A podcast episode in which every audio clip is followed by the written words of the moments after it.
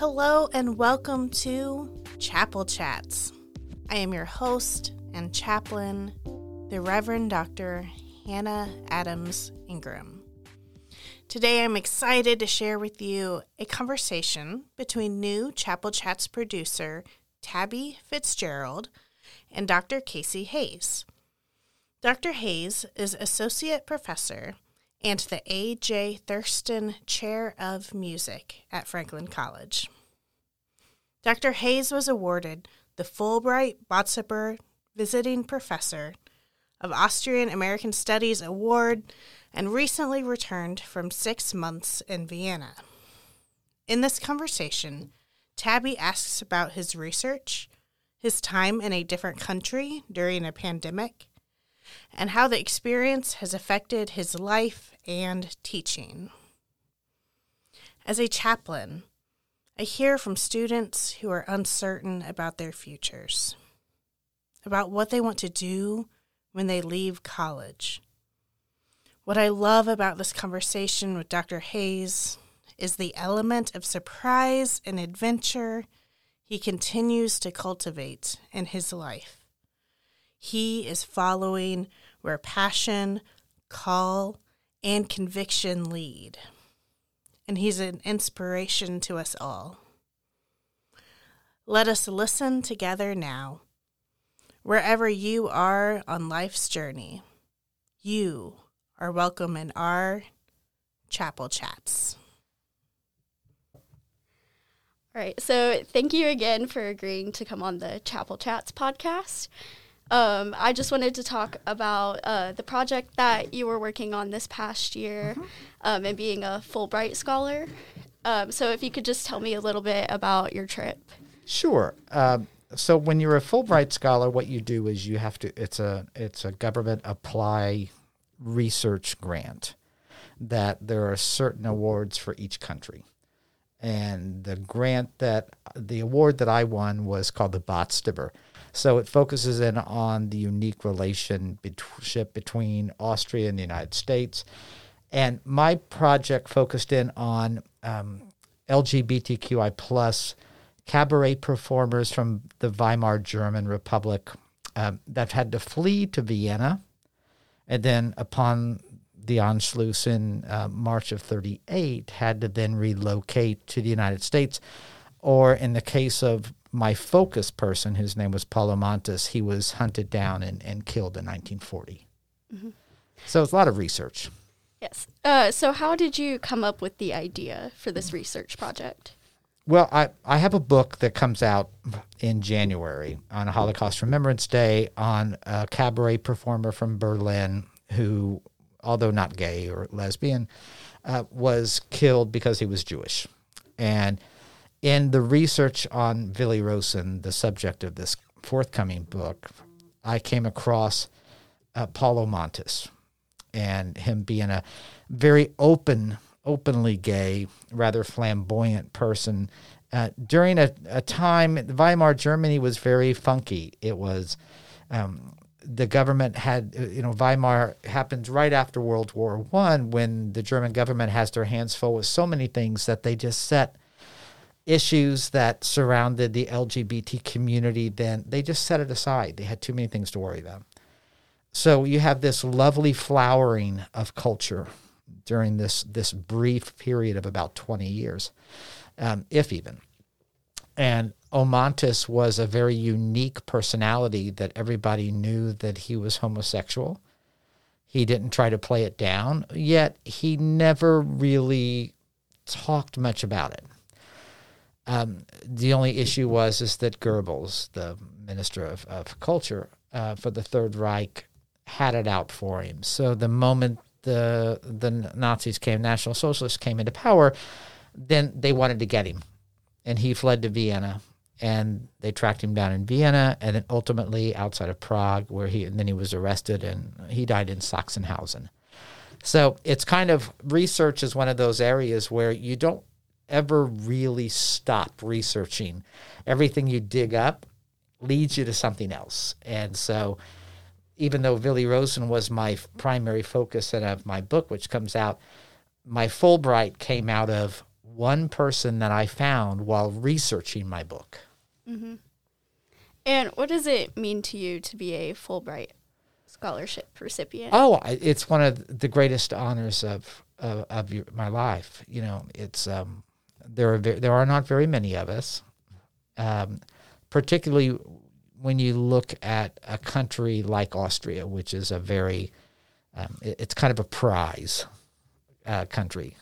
Um, a lot of people want to want to get a Fulbright to Austria, and they they want to have that experience in Vienna, um, one of the greatest cities of, of education and culture in the Western world. So I, I felt very fortunate. Um, I still do. Um, and I'm not the same person that I was when I left. And I think that's ultimately what the goal of Fulbright is supposed to be, that not only do you have this intense academic experience, as well as I, I taught at the University of Vienna, but You, your eyes are opened, and when you spend six months in any place that's not your home country, you learn to look at things through a different lens. And so with that, I, I think it's a gift that I was able to do it and bring back that sense of uh, wonder um, to our students. Mm-hmm. Uh, can you talk a little bit more about some of the personal changes that affected you from the time before you left to where you are now? Uh, yeah, I, I like to think that even though I, I, I'm a world traveler, I've been all over the world. I, I'm, goodness. I, it's different traveling than it is living in a place. And when you're anywhere for six months, you start to see things that you took for granted completely differently. It's almost like what COVID has done, I think, to all of Western society, has kind of made us reevaluate our human connections. And that when when when the you know when the chips are called in, you want to have the people around you that you love, and you want to be in a place that. that treats you well and is respectful of you, and you're surrounded with dear friends. And I, I think that's where um, I was able to see that you can have that somewhere else other than your home and have deep human connections with um, people that really you just you just met, but they are in such sync with what your life's work is, what your research is.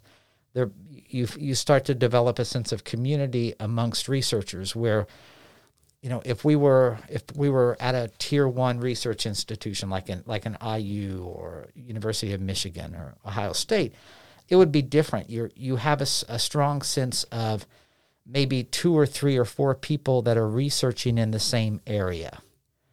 And um, a small liberal arts school, all of us professors, we research such vastly different areas that there's very little connectivity to that research and building a sense of community amongst researchers.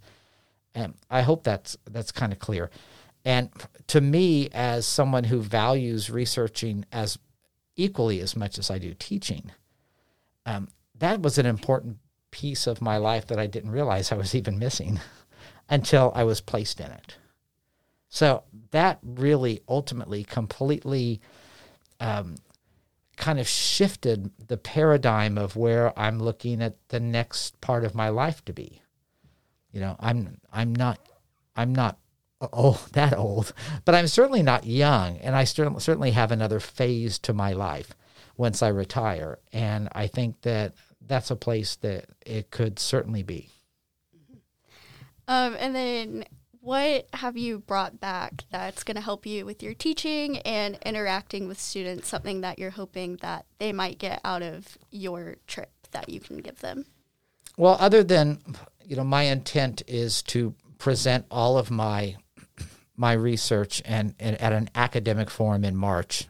Um, I, I go back to Vienna to wrap up uh, the I, to wrap up this piece and start my next piece, and then with my book coming out in January, then present it all within the same presentation as far as my experience.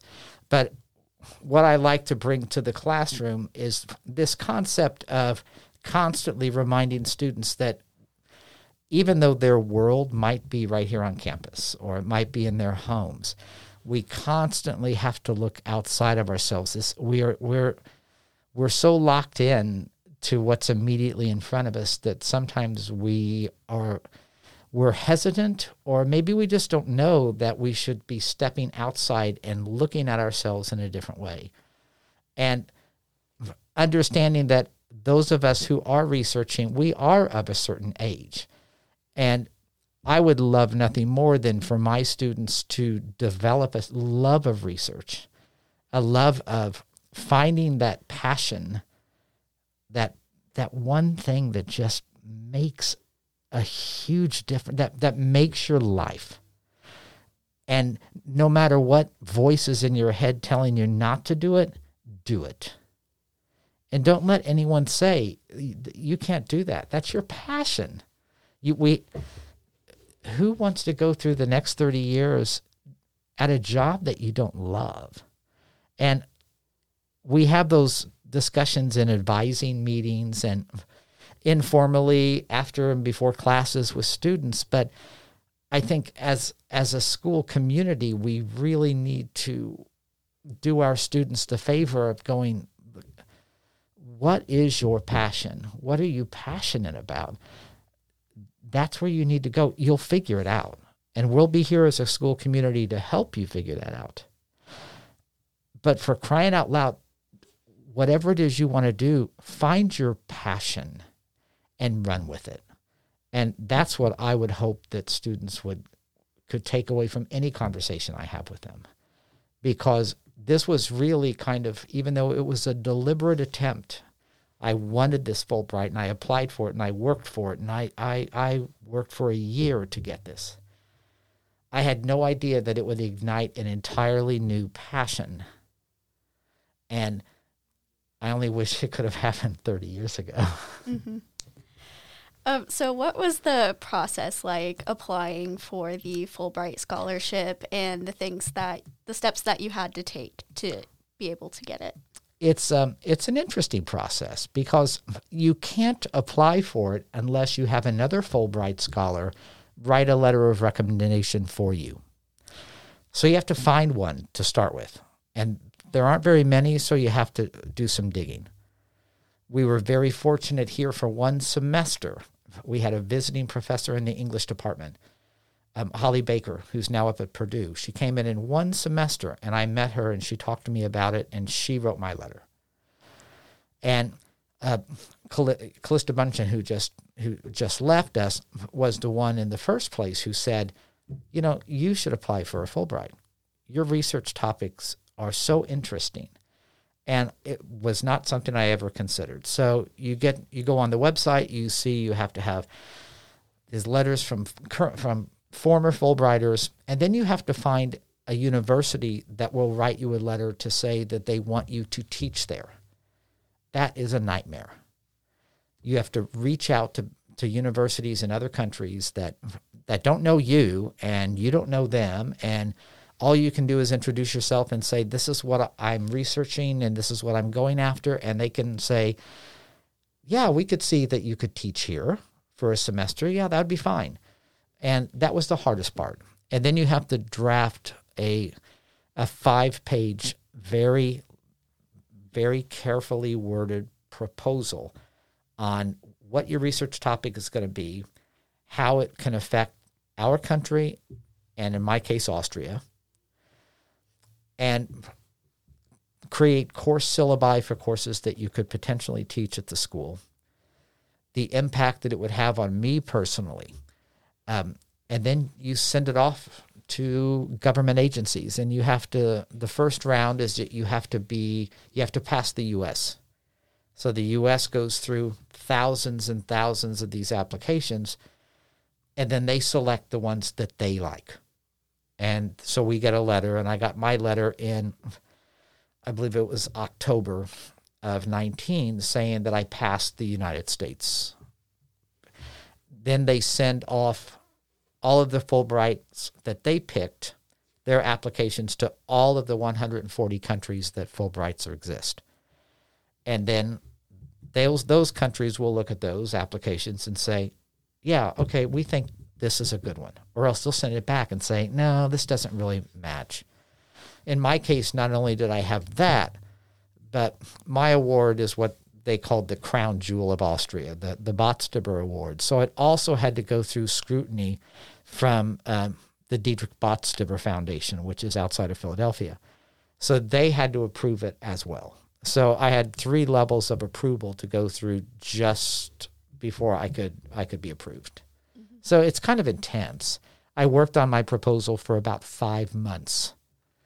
Some days I would wake up and I would read it and I would just remove a word, the. And then I would leave it. Then I'd come back the next day and read it to spend another hour, and maybe I would adjust one little sentence.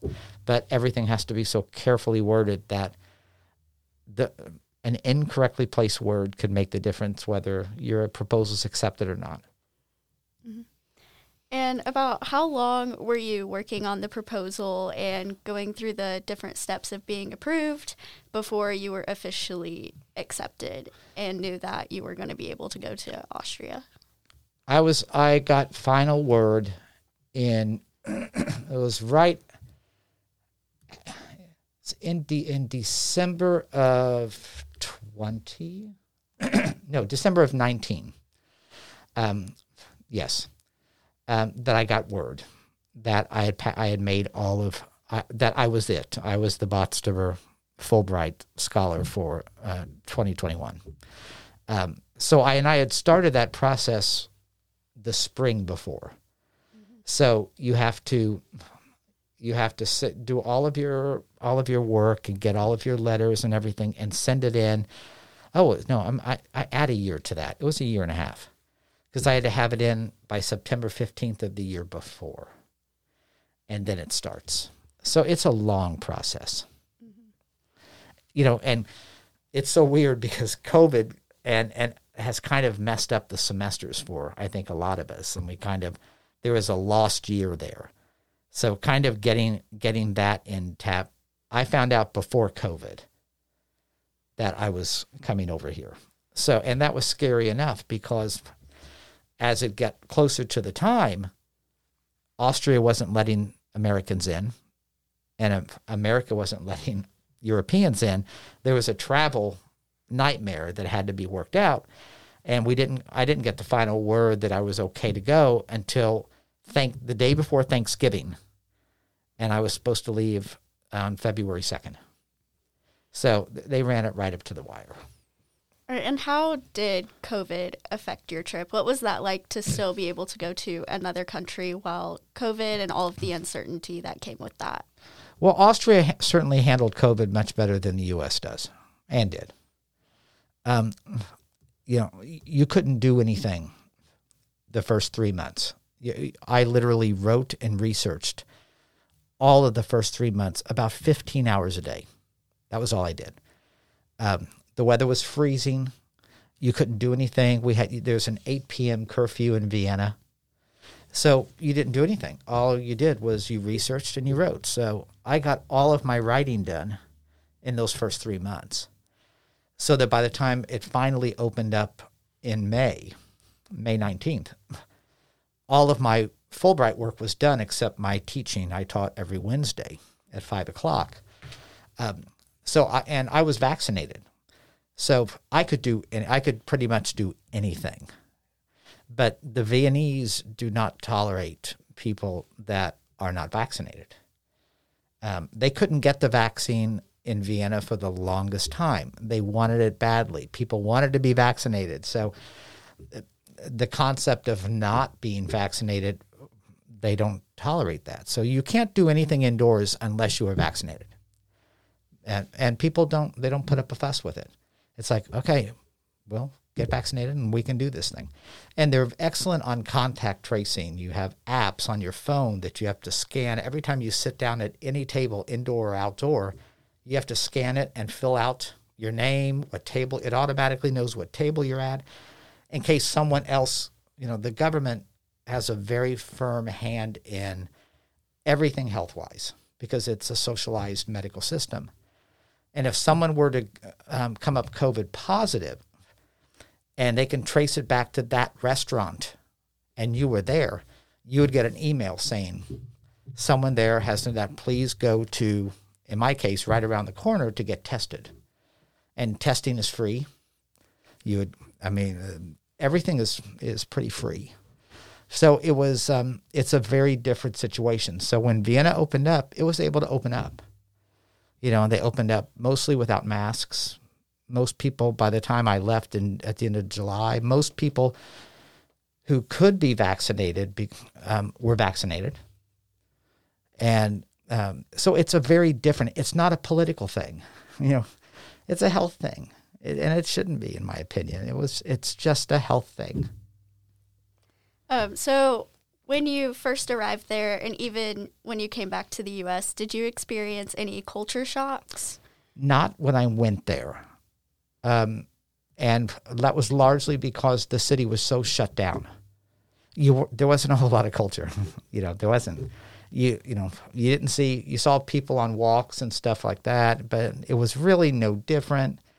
Um, the people that I knew, most all of them were the other Fulbrighters who spoke English, and they didn't speak German. So you were really pretty confined to American culture even when you were there. The culture shock came when I came back.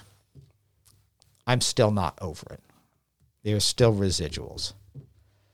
So, um, yeah, um, there's, there's culture shock.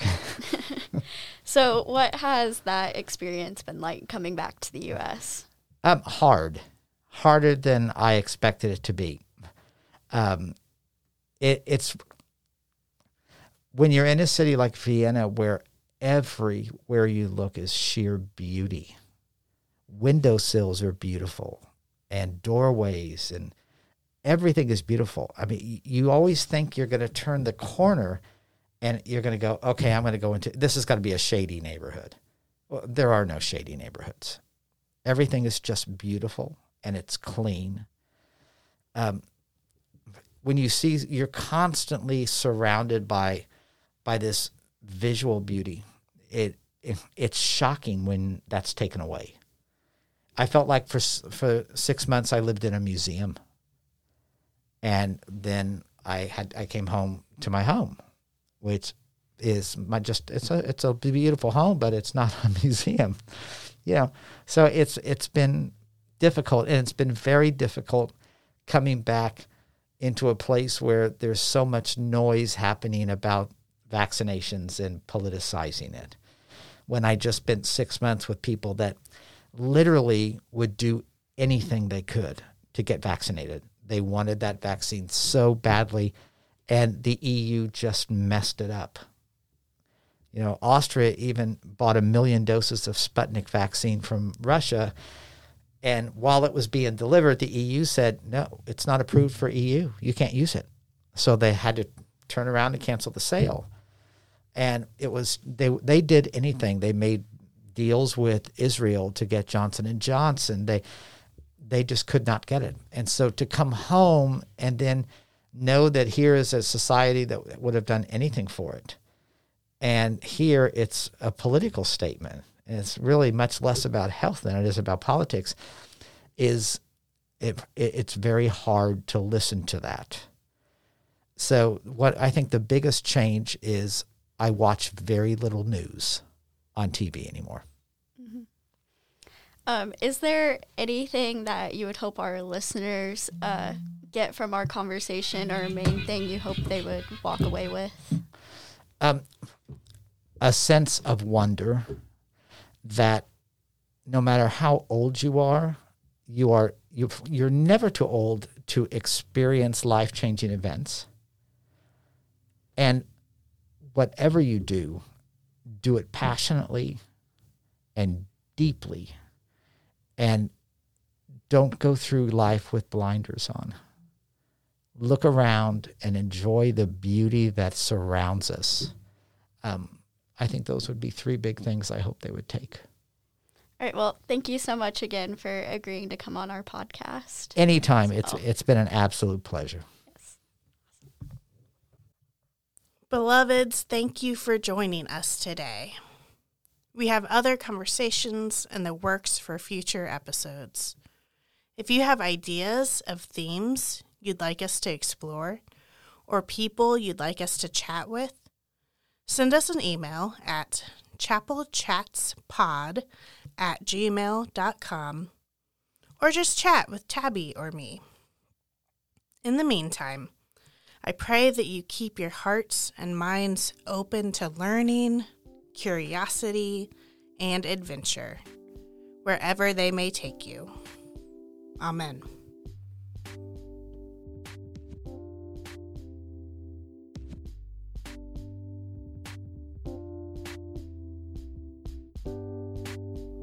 This podcast is produced by Tabitha Fitzgerald and Colin Sanders. It is recorded in the Center for Technology Innovation. The music is High Ride by Blue Dot Sessions.